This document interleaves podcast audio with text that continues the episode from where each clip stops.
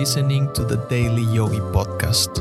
Every weekday, I'll share timeless yogi wisdom in bite sized, relatable lessons you can apply immediately to help you expand your perspective on life.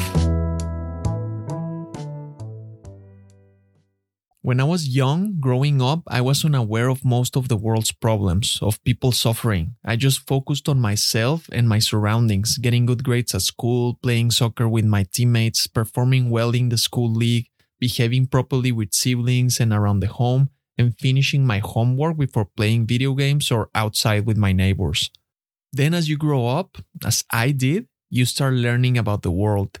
You start watching news channels. You start traveling you realize that there's a gigantic place out there with countless people and lives. And you realize that not all of them are happy. Not all of them have it easy. Not all of them have their basic needs covered.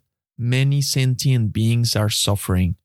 The more you know, the less you can avoid noticing. The more you are inclined to think about others. The more you get concerned about the current affairs of the world. The more you feel helpless for the direction humankind is heading towards.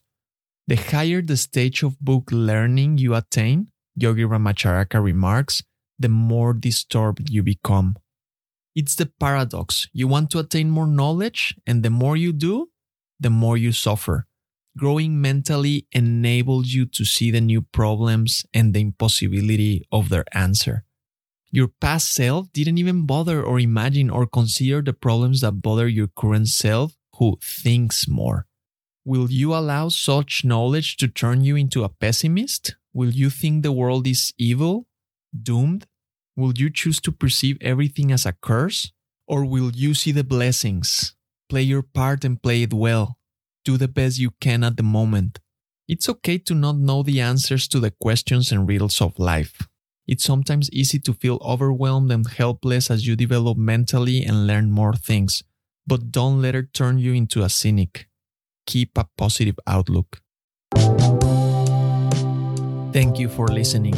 If you found value in today's episode, rate the show or share with a friend.